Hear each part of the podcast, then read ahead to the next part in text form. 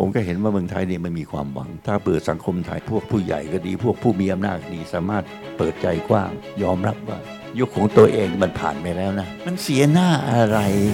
ที่จะออกมา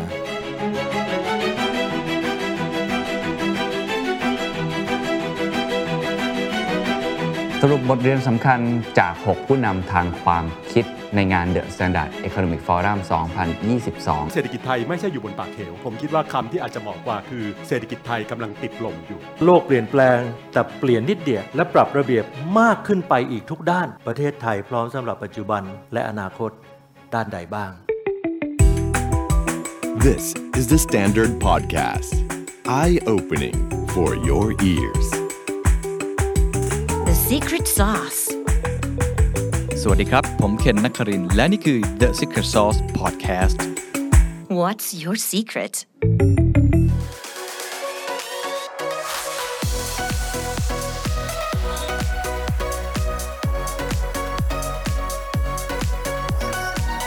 สรุปบทเรียนสำคัญจากหกผู้นำทางความคิดในงาน The Standard Economic Forum สองพันยี่สิบสองครับ Edge of Tomorrow เศรษฐกิจไทยบนปากเหวก็หนึ่งต้องขอบคุณนะครับกราบงามนะครับสำหรับคุณผู้ชมทุกท่านทั้งออนไลน์แล้วก็ออนกราวที่มาร่วมการรับชมงานฟอรัมของ The Standard ซึ่งจัดขึ้นเป็นปีที่สามแล้วนะครับวันนี้อยากจะมาสรุปให้กับทุกท่านเนี่ยได้รับทราบกันสำหรับใครที่อาจจะยังไม่ได้ซื้อบัตรนะครับเพราะว่ารายละเอียดของมันค่อนข้างเยอะผมอาจจะเอามาเน้นๆ เ, เ, เนื้อๆให้กับทุกท่านผมแบ่งเป็นสองตอนตอนแรกผมจะพูดถึงผู้นำทางความคิดก่อนนะครับแล้วก็ตอนที่สองเนี่ยก็จะพูดถึงเทรนด์อนาคตแต่ต้องบอกกับทุกท่านว่าสิ่งที่ผมให้กับทุกท่านได้คืออินไซต์หรือข้อมูลที่มีประโยชน์แต่ว่าสิ่งที่ผมให้ไม่ได้คือพลังความรู้สึกหรือรายละเอียดซึ่งอันนี้ต้องทำการบ้านกันเพิ่มเติมนะครับก็เลยขออนุญาตประชาสัมพันธ์สักเล็กน้อยนะครับใครที่พลาดไปอยากรับชมเนื้อหาแบบจัดเต็มพร้อมกับบทสรุปแล้วก็มี Key Takeaway มีเรื่องของ Visual Drawing ให้นะครับเปิดขายบัตรรับชมย้อนหลังเรียบร้อยแล้วนะครับบัตรหนึ่งวันราคา หนึ่งพันห้าร้อย บาทแล้วก็สามวันราคา สามพันเก้าร้อย บาทนะครับสามารถรับชมออนไลน์ได้ถึงวันที่หนึ่งมีนาคมสองพันห้าร้อยหกสิบหกก็คือปีหน้าเลยนะครับซื้อบัตรได้แล้วที่ไทยทิกเก็ตเมเจอร์สำหรับตอนนี้ก็อยากจะพูดถึงผู้นำทางความคิดนะครับซึ่งมีทั้งในฝั่งที่เป็นงานฟอรัมสามวันเต็มแล้วก็ฝั่งที่เป็น Exclusive Dinner Talk นะครับผมขอพูดถึงความรู้สึกของผมก่อนละกันครับที่จบงานนี้ไปเนี่ยผมนึกถึงคำคำหนึ่งก็คือความหวังเพราะว่าแม้ว่าชื่อเนี่ยมันจะดูเรียกแขกนิดนึงฮะเศรษฐกิจไทยบนปากเหวเนี่ยแต่พอเห็นทุกท่านได้มาแชร์มุมมองมาแลกเปลี่ยนความคิดมาพูดถึงอนาคตหรือว่าวิสัยทัศน์พูดถึงเทรนด์อะไรต่างๆแล้วเนี่ยผมคิดว่าเรามีความหวังโดยเฉพาะเวลาที่คนรุ่นใหญ่เจอกับคนรุ่นใหม่เนี่ยเรารู้สึกว่าเราทำคนเดียวกันไม่ได้แต่ถ้าเกิดมาทำงานร่วมกันเนี่ยมันน่าจะเกิดผลอะไรต่างๆที่น่าจะช่วยให้ประเทศไทยเนี่ยขยับไปข้างหน้าได้แล้วก็ผมเชื่อว่าทุกคนเห็นครับว่าประเทศไทยมีความหวังอยู่เพียงแต่ว่าจะจัดการกับมันอย่างไรเท่านั้นเองโดยเฉพาะงานดินเนอร์ครับที่ต้องขอขอบคุณแขกผู้มีเกียรติทุกท่านจริงๆนะครับทุกภาคส่วนเลยไม่ว่าจะเป็นผู้นำในด้านธุรกิจภาคเอกชนผู้นำด้านการเมืองหรือว่าภาคราชการสถาบันการศึกษาประชาสังคมคนรุ่นใหม่คนรุ่นใหญ่เนี่ยมันเป็นการรวมตัวที่ผมก็ไม่เคยคิดว่าจะมีภาพแบบนี้เกิดขึ้นในในฐานะที่เป็นเจ้าภาพแล้วกันนะสำนักข่าวเดอะสแตนดาร์ดเช่นเดียวกันเพราะว่าไม่ยอมนั่งโต๊ะกันเลยครับพอคุยกันสนุกสนานมากๆแล้วก็นั่งได้แป๊บเดียวก็ลุกอีกแล้วฮะลุกไปคุยกับคนนู้นคนนี้คิดว่าคงไม่ได้เจอกันมานานนะเพราะเกิดโควิดสิบเก้า ด้วยแล้วก็พอทุกคนเนี่ยมีความตั้งใจดีต่อประเทศนะครับอยากเปลี่ยนแปลงสังคมเนี่ยก็ทำให้บรรยากาศในงานเนี่ยดีมากๆเลยกว่าจะกลับกันค่อนข้างดึกดื่นพอสมควรนะครับทีนี้มาถึงหัวข้อของเราในวันนี้บ้างครับผมจะพูดถึงหกท่านด้วยกันนะฮะที่ผมคิดว่าเป็นผู้นำที่น่าสนใจแล้วก็เป็นระดับที่เรียกว่าเฮฟวี่เวทแล้วกันเนาะโอ้เป็นเบอร์ใหญ่มากที่ให้เกียรติพวกเรามากมาพูดคุยนะครับตั้งแต่คุณปั้นบรรทุลล่ำซำอาจารย์สุรเกียรติเสถียรไทยอาจารย์สมเกียรติตั้งกิจวณิชนะครับดรเศรษฐพุทธสุทธิวาฒนฤพุทธอาจารย์ชัชชาติสิทธิพันธ์แล้วก็คุณอานันต์ปัญญาราชุนนะครับท่านแรกผมอยากพูดถึงคุณปั้นบรรทุลล่ำซำก่อนเพราะท่านพูดเปิดนะครับ Opening Remarks ปาฐกถาอนาคตประเทศไทยในโลกแห่งความไม่แน่นอนบรรทุลล่ำซำวัยยาวัจกรวัดบวรนิเวศวิหารและวัดยานสังวรารามผมได้มีโอกาสได้ไปทานข้าวกับคุณปั้นก่อนที่ท่านจะมาพูดในงานนี้แล้วท่านก็ใช้คำว่าขอมาบรีฟก่อนว่าท่านจะพูดอะไรแล้วเปิดสไลด์ให้ผมดูด้วยโอเห็นความตั้งใจมากๆแล้วก็ต้องขอบคุณมากๆที่ท่านอยากจะแตะเรื่องของความยั่งยืนเรื่องของสิ่งแวดล้อมเป็นหลักนะครับแต่ว่าพอเริ่มต้นมาเนี่ยท่านก็แซวผมเล็กน้อยเพราะผมพูดถึงวูก้าหรือว่าบาร์นี่นะครับ ท่านก็บอกว่าตอนนี้จำยากเกินไปมีแต่ J กับ J หรือว่าเจ๊งกับเจ๊งเท่านั้นเองนะครับ The Standard ตั้งชื่อกลัวจะจำไม่ได้ว่าปัจจัยปัจจุบันคืออะไรมีวูค่าบานี่ฟังทีเดียวก็ลืมผมเสนออันใหม่สั้นๆ J and J เจ๊งกับเจ๊งแล้วเขาก็บอกว่าปัจจุบันนี้ผู้นำหลายคนพูดถึง climate change แล้วก็มุ่งที่จะไปสู่ net zero แต่สิ่งที่สำคัญมากกว่านั้นคือการลงรายละเอียดหรือว่าในแง่ของการวัดผลนั่นเองเขายกตัวอย่างการแก้ไขปัญหาของจังหวัดน่านครับซึ่งเขากำลังทำอยู่นะฮะในความเป็นจริง net zero ไม่ได้แก้กันง่ายๆและมีปมปัญหาฝังลึกอยู่มากไม่ว่าจะเป็นเรื่องของปริมาณพื้นที่สีเขียวที่แท้จริงการจัดสรรทรัพยากรที่ต้องมีส่วนเกี่ยวข้องกับเรื่องกฎหมายรวมถึงการสอนองค์ความรู้ไปจนถึงระดับรากหญ้าอย่างเกษตรกรนะครับท่านได้นำเสนอการแก้ไขปัญหาความเหลื่อมล้ำสี่ข้อด้วยกัน หนึ่ง เก็บภาษีอย่างทั่วถึงซึ่งตอนนี้เราเห็นแล้วนะครับว่าคนเล่นหุ้นมีโอกาสจะเสียภาษี ศูนย์จุดหนึ่งเปอร์เซ็นต์ เนาะที่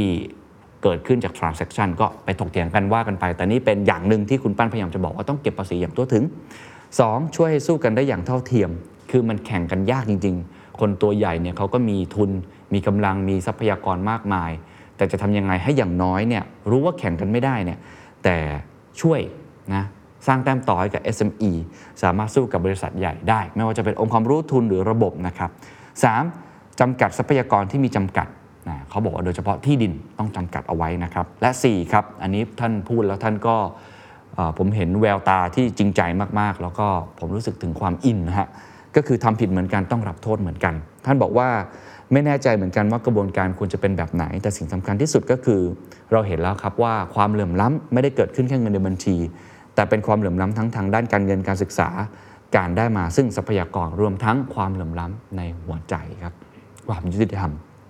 เป็นโจทย์ใหญ่ที่สุดที่จะต้องแก้ให้ได้หากประเทศนะครับอยากจะมุ่งไปสู่ความยั่งยืนจริงๆถ้าทำผิดเหมือนกันแต่ว่าได้รับโทษไม่เท่ากันก็เป็นไปได้ยากครับที่คนในสังคมจะรู้สึกว่าความเหลื่อมล้ำนั้นหายไปเขาก็จะรู้สึกว่าสิ่งเหล่านี้ยังมีอยู่นะครับแล้วก็ช่วงท้ายท่านพูดถึงสปิริตของผู้นำนะครับท่านก็เปิดภาพภาพหนึ่งซึ่งเป็นภาพของผู้นำท่านหนึ่งที่โน้มตัวลงมาหาคนที่อาจจะมีอำนาจน้อยกว่ามากๆท่านบอกว่าไม่ได้สำคัญเลยครับว่าบุคคลคนนั้นเป็นใครมันสำคัญที่ว่าสปิริตของผู้นำคนนั้นพร้อมหรือเปล่าที่จะโน้มตัวลงมาถ้ามีสปิริตในการโน้มตัวลงมามีสปิริตในการริเริ่มแก้ไขปัญหาก่อนการสร้างการเปลี่ยนแปลงก็จะเกิดขึ้นแล้วก็สามารถที่จะลดความเหลื่อมล้ำได้แต่ถ้าไม่มีสิ่งนี้ก็ไม่มีทางเกิดขึ้นได้อย่างแน่นอนนะครับผมว่าเป็นสปีชที่ต้องฟังครับเต็มๆเลยประมาณครึ่งชั่วโมงถึงจะได้รับถึงพลังเพราะว่าผมว่าคุณปั้นพูดในมุมที่ไม่ได้เป็นแค่อินไซต์ไม่ได้เป็นแค่ knowledge แต่คุณปั้นพูดถึง wisdom และพูดถึง emotional ด้วยซึ่งผมคิดว่าแนะนำมากๆให้ไปฟังจะทำให้ใครหลายคนเนี่ยเกิดความรู้สึกข้างในผมได้ยินคนจำนวนหนึ่งที่อยู่ในฮอลล์วันนั้นแล้วก็คนที่ฟังออนไลน์ก็บอกผมนะครับไม่ว่าจะฟีดแบ็กผ่านทางไหนก็ตามทีบอกว่าพอฟังคุณป้าแล้วเนี่ยอยากมีส่วนร่วมในการสร้างการเปลี่ยนแปลงให้กับสังคมช่วยลดความเหลื่อมล้ำเพราะมันมีพลังจริงๆผมแนะนำจริงๆให้ไปฟังนะครับท่านที่สองครับที่ต้องพูดต่อก็คืออาจารย์สุรเกียรติเสถียรไทยนะครับอาจารย์สุรเกียรตินี่พูดถึงฉากทัศน์เรื่องของ globalization on the brink ก็คือการเมืองโลกสองพันยี่สิบสามจุดสิ้นสุดโลกาภิวัตน์นะครับหลักๆเนี่ยท่านพูดได้เห็นถึงความท้าทายในเชิงภูมิรัฐศาสตร์โลกว่ามีสี่ปัจจัยด้วยกัน หนึ่ง เมกะเทรนด์เช่นความเป็นเมือง urbanization สังคมผู้สูงอายุความมั่นคงทางอาหารและพลังงานหรือว่า climate change สอง ท้าทายจากค่านิยมระหว่างประเทศนะเช่นประชาธิปไตยสิทธิมนุษยชนความยั่งยืนประเทศไหนที่ขาดเรื่องของ อี เอส จี จะเป็นการลดเสน่ห์ในการดึงดูดการลงทุนหรือถ้าประเทศไหนขาดเรื่องการดูแลสิทธิมนุษยชนก็จะถูกคว่ำบาตรจากโลก สาม ท้าทายจากเรื่องการเปลี่ยนแปลงของระเบียบโลกทางเศรษฐกิจครับจากพหุภาคีนิยมไปสู่ภูมิภาคนิยมจากเดิมระบบเศรษฐกิจที่มี United Nations หรือว่าสหประชาชาติเป็นศูนย์กลางจะเริ่มคลายความนิยมไปสู่ภูมิภาคมากยิ่งขึ้นในเวทีเสวนาพูดเลยครับว่าตอนนี้สหประชาชาติไม่ฟังก์ชันแล้วก็คืออ่อนเปลี้ยเพลียแรงไปแล้วนะครับหน่วยงานระหว่างประเทศนี่คือไม่ค่อยฟังก์ชันสักเท่าไหร่นะครับเขายังแตะด้วยนะครับว่าการเปลี่ยนแปลงทางด้านธนาคารการเปลี่ยนแปลงของกองทุนระหว่างประเทศจากเดิมที่คนจะมุ่งไปที่ ไอ เอ็ม เอฟ ก่อนนะครับเวลามีปัญหาตอนนี้ก็จะเริ่มมีกองทุนในเขตภูมิภาคของตัวเองมากขึ้นยังไม่นับเรื่องความเปลี่ยนแปลงด้านเทคโนโลยีหรือว่าบทบาทของเงินหยวนที่จะมีแนวโน้มสำคัญมากขึ้นเรื่อยๆและข้อที่สี่ครับท้าทายจากระเบียบโลกทางการเมืองจีน สู้กับสหรัฐประชาธิปไตยสู้กับเผด็จการความอ่อนแอของผู้ภาคีที่ ยู เอ็น เป็นศูนย์กลางตอนนี้ก็เริ่มน้อยลงนะครับหรือว่าสงครามรัสเซียยูเครนเกาะไต้หวันคาบสมุทรเกาหลีรัฐประหารและการละเมิดสิทธิมนุษยชนในเมียนมานะครับโดยสรุปท่านสรุปไปอย่างนี้เขาบอกว่าหลังจากนี้การต่างประเทศจะไม่ใช่เรื่องของการต่างประเทศยกตัวอย่างเช่นโควิดวัคซีนไม่ใช่เรื่องของกระทรวงต่างประเทศแต่เป็นเรื่องของกระทรวงสาธารณสุขด้วยต้องทำงานร่วมกันเรื่องเทคโนโลยีก็ไม่ใช่แค่เรื่องของกระทรวงด้านการต่างประเทศแต่เป็นเรื่องของกระทรวงไม่ว่าจะเป็นความมั่นคงก็เกี่ยวถูกไหมฮะด้านพลังงานก็เกี่ยวด้านของดิจิทัลก็เกี่ยวพัฒนามนุษย์และสังคมก็เกี่ยวคือมันเกี่ยวข้องแล้วก็เชื่อมโยงไปหมดเพราะฉะนั้นสำคัญที่สุดก็คือหลังจากนี้ผู้นำครับจะต้องมองออกไปข้างนอกให้มากขึ้นไม่ใช่มุ่งอยู่แต่ในโลกของตัวเองท่านยกตัวอย่างติดตลกนะครับขออนุญาตไม่เอ่ยนามบอกว่าคนไทยบางทีเวลาไปพูดในเวทีโลกมีสิบห้าประเทศสิบสี่ประเทศพูดถึงโลกครับโลกเป็นอย่างไรเราจะเชื่อมโลกได้อย่างไรแต่ว่าบุคคลท่านนั้นของคนไทยยังพูดอยู่เลยว่าประเทศไทยทำอะไรอยู่บ้างหลังจากนี้คนไทยผู้นำจะต้องมองออกไปข้างนอกและพาตัวเองเชื่อมโยงให้กับโลกมากขึ้นโลกมันหลอมรวมมากขึ้นและ globalization มันแตกเป็นเศษเสี้ยวมันไม่เหมือนเดิมถ้าเราไม่ทำความเข้าใจกับมันและยึดตัวเองเป็นศูนย์กลางประเทศไทยไม่ใช่ศูนย์กลางจักรวาลไม่ใช่ศูนย์กลางของโลกเราจะทำอย่างไรที่จะเปลี่ยนแปลงความคิดตรงนี้อันนี้เป็นเรื่องที่สำคัญมากๆแต่ท่านก็ยังปิดท้ายนะครับว่าปีที่แล้วผมจบปาฐกถาด้วยการบอกว่าโลกกำลังเปลี่ยนแปลงและปรับระเบียบทุกด้านประเทศไทยมีความพร้อมด้านไหนบ้างปีนี้ยังถามแบบเดิมนะครับว่าโลกเปลี่ยนแปลงแต่เปลี่ยนนิดเดียวแล้วปรับระเบียบมากขึ้นไปทุกด้านประเทศไทยพร้อมสำหรับปัจจุบันและอนาคตด้านไหนบ้างเป็นคำถามตัวโตๆนะครับที่ผมคิดว่าเราต้องช่วยกันตอบนะฮะท่านที่สามครับขอไปที่อาจารย์สมเกียรติตั้งกิจวณิชนะครับจริงๆท่านพูดในเวที Edge of Tomorrow เศรษฐกิจไทยบนปากเหวนั่นเอง Edge of Tomorrow เศรษฐกิจไทยจะข้ามเหวสู่อนาคตได้อย่างไรผมแนะนำเหมือนกันครับต้องดูเต็มๆครับเพราะว่าเกือบสองชั่วโมงสนุกมากๆแล้วก็มีคำถามจากคุณผู้ชมหลายท่านเวทีนั้นมีทั้งคุณต้นสนสันติธารเสถียรไทยมีคุณเศรษฐาทวีสินแล้วก็มีดร.พิพัฒน์เหลืองนฤมิตชัยด้วยแนะนำมากๆแต่ว่าของอาจารย์สมเกียรติสรุปมาอย่างนี้เขาบอกว่าเศรษฐกิจไทยไม่ได้อยู่บนปากเหวนะก็บอกขอขัดใจผู้จัดงานอย่างผมนะฮะแต่เป็นเศรษฐกิจที่ติดลมติดลมเพราะอะไรเพราะว่าปัญหาส่วนใหญ่ของประเทศไทยมันไม่ใช่ปัญหาระยะสั้นแต่เป็นปัญหาระยะยาวไม่ว่าจะเป็นเรื่องของหนี้ครัวเรือนหรือว่าอะไรก็ตามวิกฤตโลกนั้นส่งผลกระทบต่อไทยแต่ไม่มากเมื่อเทียบกับประเทศอื่นๆหรือจะเป็นปัญหาเศรษฐกิจก็ตามไม่ได้ประสบปัญหาแบบวิกฤตร้ายแรงแบบระยะสั้นเหมือนศรีลังกาเป็นต้นแต่ว่าสิ่งที่อันตรายก็คือปัญหาระยะยาวเขาบอกว่าในปีสองพันห้าร้อยหกสิบหกครับโจทย์หลักของเศรษฐกิจไทยจะมีความซับซ้อนจากการที่เศรษฐกิจไทยเป็นเศรษฐกิจที่ติดลมคือคนที่เดือดร้อนก่อนไม่ใช่คนที่อยู่ด้านบนแต่จะเป็นคนที่อยู่ใกล้กับหล่มมากที่สุดคือเป็นคนรากหญ้าที่มีปริมาณมากในประเทศไทยอันนี้เป็นหัวใจสำคัญมากๆที่ผู้นำต้องคบคิดเรื่องนี้นะครับรวมทั้งถ้าเป็นผู้นำองค์กรคนที่เปราะบางคนที่มีปัญหาเรื่อง mental health อะไรมุมพวกนี้ก็เกี่ยวข้องเช่นเดียวกันปีหน้าครับอาจารย์สมเกียรติบอกว่าจะเข้าสู่ฤดูกาลของการเลือกตั้งฉะนั้นสิ่งที่ต้องจับตาเป็นอย่างพิเศษก็คือนโยบายหาเสียงของพรรคการเมืองถ้ามีนโยบายแปลกๆอย่างเช่นนโยบายประชานิยมนโยบายที่หยิบเงินมาใช้แบบไม่คิดหน้าคิดหลังสิ่งเหล่านี้จะเป็นโจทย์สำคัญของประเทศไทยและหลังจากนี้อาจารย์สมเกียรติบอกครับว่าถ้าพูดถึงเรื่องเศรษฐกิจต้องพูดถึงเรื่องการเมืองปีหน้าต้องจับตาอย่างใกล้ชิดนะครับเพราะฉะนั้นผู้นำสำคัญมากๆครับที่จะต้องไม่ออกนโยบายแปลกๆหรืออย่างน้อยคิดคำนึงอยู่เสมอว่า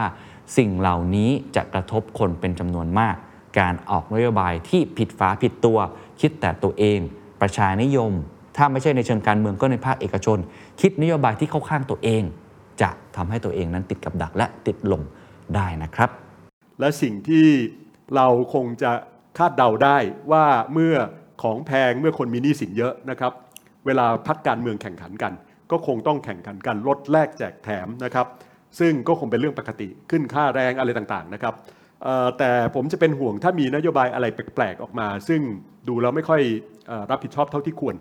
เช่นมีอะไรคล้ายๆกับกัญชาโผล่ขึ้นมาอะไรอย่างนี้นะครับมีอะไรแบบลดหนี้แบบไม่รับผิดชอบนะครับซึ่งถ้าเกิดพรรคการเมืองหาเสียงมาแล้วคนเขาเลือกเป็นรัฐบาลในเชิงการเมืองในเชิงความชอบธรรมมันก็ต้องทำนะครับแต่ในเชิงเศรษฐกิจมันไม่ใช่เรื่องดีเพราะฉะนั้นถ้าเกิดหาเสียงมาด้วยนโยบายที่ ไม่ค่อยรับผิดชอบเท่าไหร่ผมยังอยากเห็นปลายทางสุดท้ายก็คือถ้าจะทำทำโดยใช้เงินงบประมาณและเงินงบประมาณมันก็มีจำกัดอยู่แค่นั้นแหละเพราะฉะนั้นท่านจะเอาไปลดหนี้นะครับท่านจะเอาไปแทรกแซงตลาดสินค้านะครับท่านจะเอาไปทำอะไรแปลกๆก็ได้แต่ว่ามันมีวงเงินอยู่แค่นี้อย่าไปใช้เม็ดเงินนอกงบประมาณท่านต่อมาครับคุณเศรษฐพุทธสุทธิวาทนรพุทธท่านนี้มีให้ดูใน YouTube แต่ว่าจะสรุปให้ฟังนะครับพูดถึงโลกการเงินและก็สิ่งแวดล้อมครับ Keynote Speech ดร.เศรษฐพุทธสุทธิวาทนรพุทธผู้ว่าการธนาคารแห่งประเทศไทย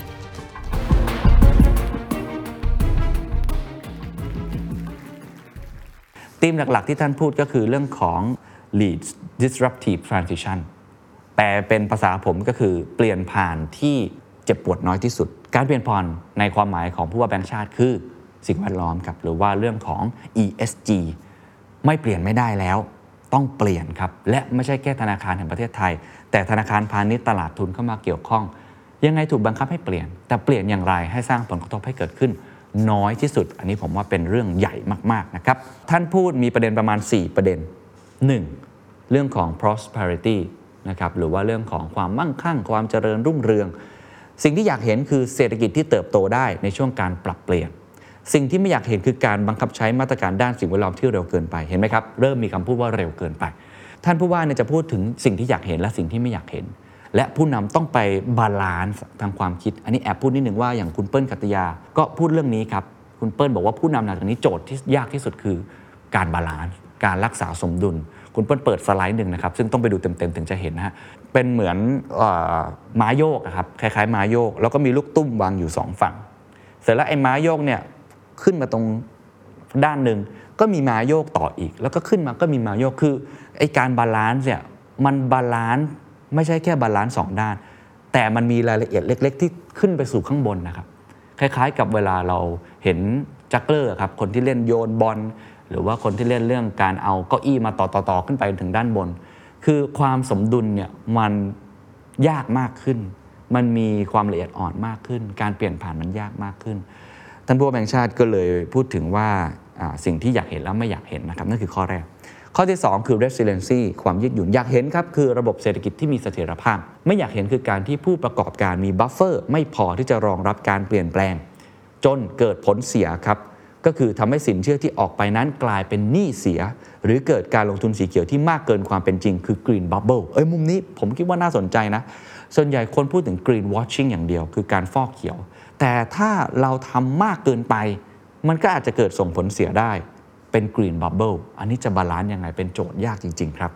สามเรื่องของ sustainability หรือว่าความยั่งยืนอยากเห็นครับการปรับเปลี่ยนที่นำไปสู่เศรษฐกิจที่สนับสนุนสิ่งแวดล้อมในระยะยาว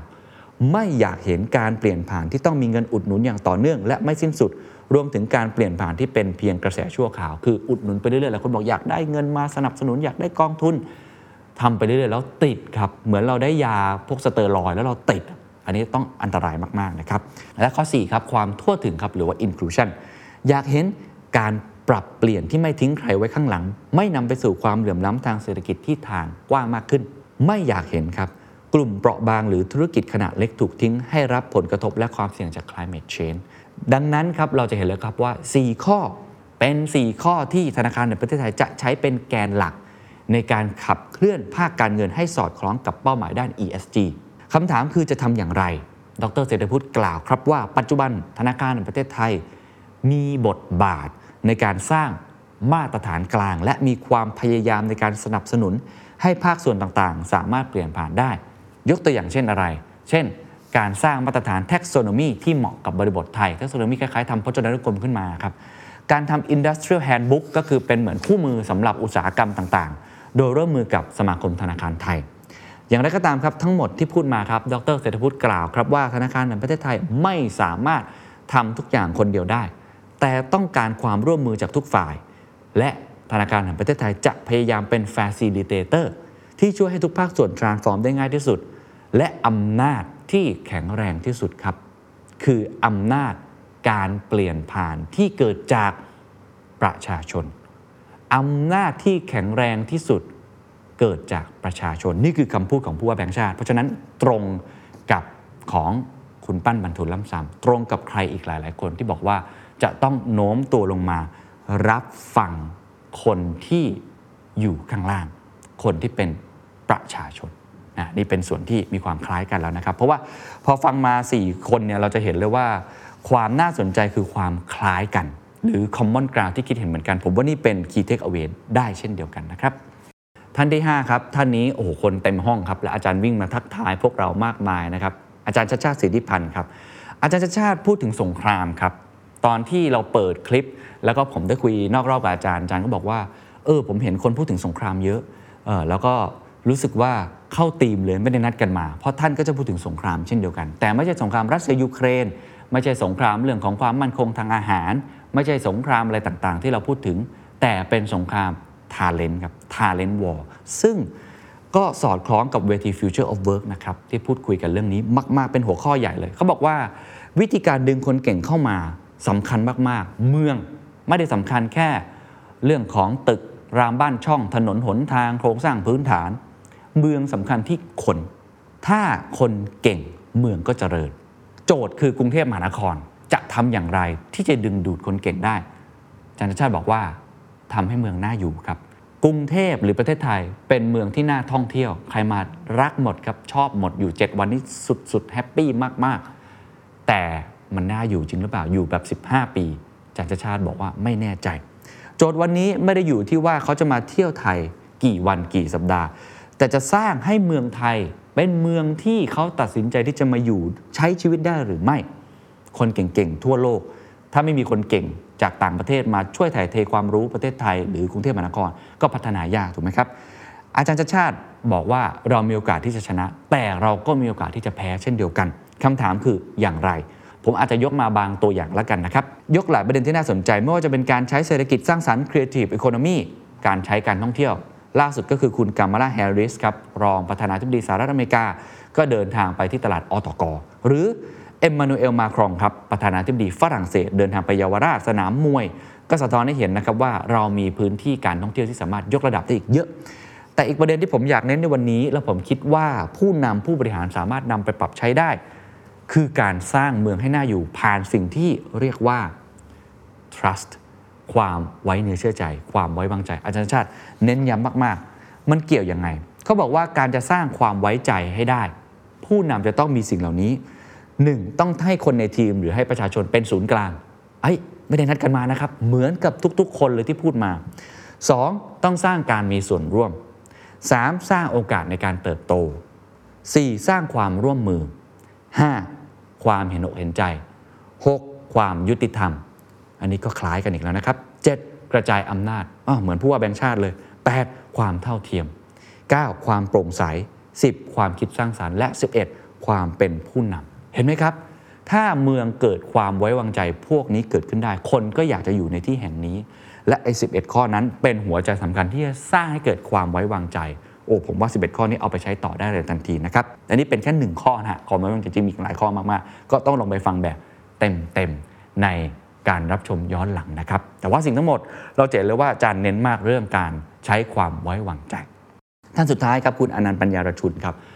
โอ้ผมว่าเป็นความมหัศจรรย์ของคืนนั้นมากๆคุณอนันต์อายุเก้าสิบนะครับแล้วก็ไปออกอีกงานมาก่อนมางานนี้นะครับแต่พอมาถึงนี่ท่านยังแข็งแรงมากๆเลยแล้วก็ยังชาร์ปแล้วก็มีอารมณ์ขันเกิดขึ้นมากมายนะครับตอนอยู่บนเวทีนะครับผมเห็นแววตาของทุกท่านที่มองขึ้นมาซึ่งต้องบอกเป็นผู้บริหารระดับสูงหมดเลยนะอาจารย์สมเกียรติก็นั่งฟังอยู่นะครับคุณจรีพรก็นั่งฟังอยู่คุณต้นสนก็นั่งฟังอยู่คุณเตาบรรยงก็นั่งฟังอยู่หลายคนมากๆที่เป็นผู้นำระดับสูงเนี่ยนั่งฟังอยู่คุณนิดเศรษฐาก็อย่างนี้ก็เป็นต้นแต่ทุกคนคือไม่คุยกันเลยครับคือเงียบมากเพราะว่าต้องบอกว่าท่านเป็นนักการทูตเนาะก็ตรึงคนอยู่มากๆแล้ววิธีการเรียบเรียงคำพูดเนี่ยมันมันน่าฟังมากๆหัวข้อที่เราคุยกันในวันนั้นคือเรื่องความเป็นผู้นำนะครับซึ่งคุยกันหลายประเด็นมากๆมีเสียงหัวเราะเกิดขึ้นหลากหลายท็อปิกมากๆนะครับแต่ว่าสิ่งที่อยากจะยกออกมาเนี่ยนะครับพูดถึงบริบทความเป็นผู้นำในยุคปัจจุบันผมว่าอันนี้ค่อนข้างเป็นอะไรที่ตรงไปตรงมานะท่านพูดอย่างนี้คนที่อนาถที่สุดคือคนที่ไม่รู้ว่าทุกวันนี้มีการเปลี่ยนแปลง change is permanent ความเปลี่ยนแปลงคือจีรังอ่ะเออมันเป็นสิ่งที่แน่นอนคุณต้องรู้ว่ามีอะไรเปลี่ยนแปลงแล้วการเปลี่ยนแปลงนั้นนำไปสู่อะไรแล้วคุณควรจะวางตัวอย่างไรผู้นำต้องไม่ลืมตัวว่ามีนายเป็นใคร ต้องไม่ปักใจเชื่อว่าเราถูกที่สุดทุกอย่างมีการเปลี่ยนแปลงมีความเสี่ยงเสมอ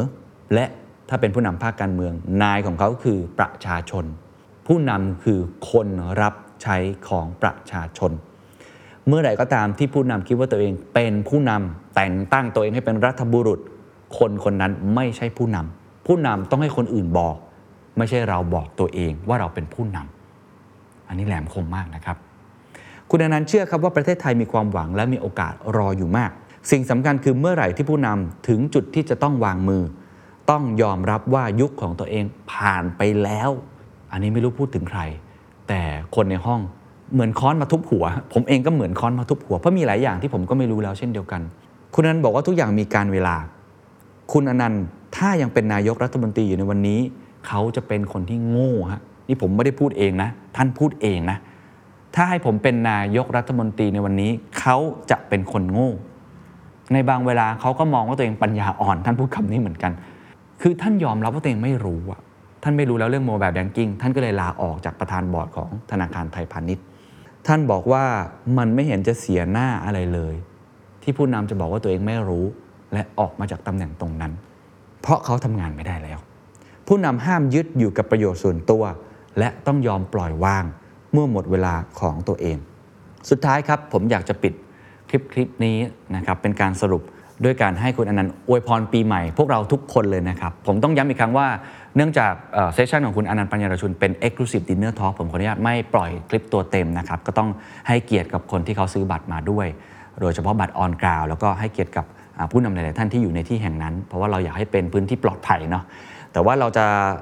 ตัดบางส่วนมาเป็นของขวัญปีใหม่ให้กับคุณผู้ชมทุกท่านแล้วผมเชื่อว่าเป็นของขวัญที่ดีมากสำหรับแฟนๆ The Secret Sauce แฟนๆ The Standard นะครับก็ขอให้ทุกท่าน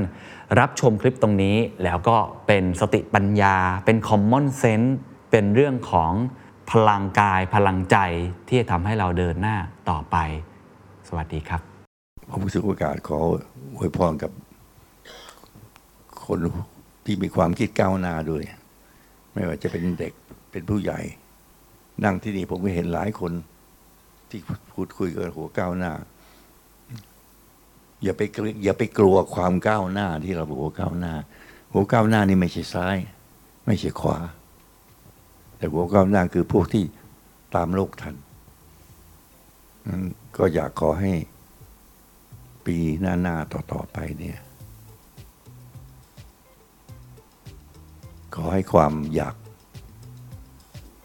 ความเป็นมีหัวก้าวหน้าเนี่ยมันอยู่ต่อไปอย่างยั่งยืน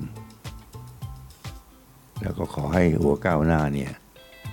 ได้ประสบชัยชนะกับสิ่งที่เป็นอุปสรรคขัดขวางความเจริญของประเทศครับขอบคุณนะขอบคุณครับขอเสียงปรบมือให้คุณอนันต์ปัญญารชุนด้วยครับขอบคุณมากครับ